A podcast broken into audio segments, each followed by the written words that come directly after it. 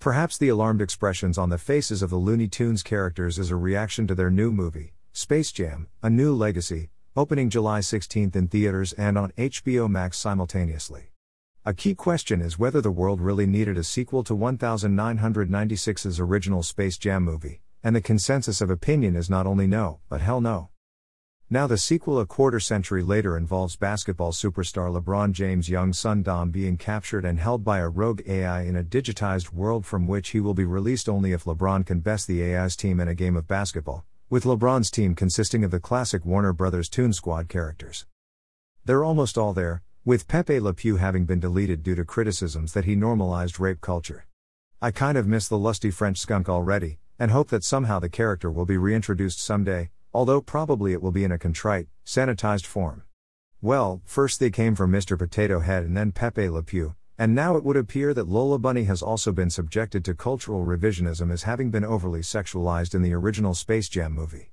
Dash dash give me a break. I'm a furry but not of the Toon subdivision. Now Cheetah from Wonder Woman 1984 was a stunning anthropomorphic shifter, much more to my liking.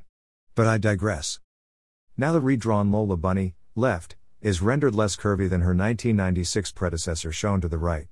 Lola is also rendered more fully clothed and styled less like a teenager than her previous incarnation. We wouldn't want Bugs Bunny to be considered a pedophile, after all.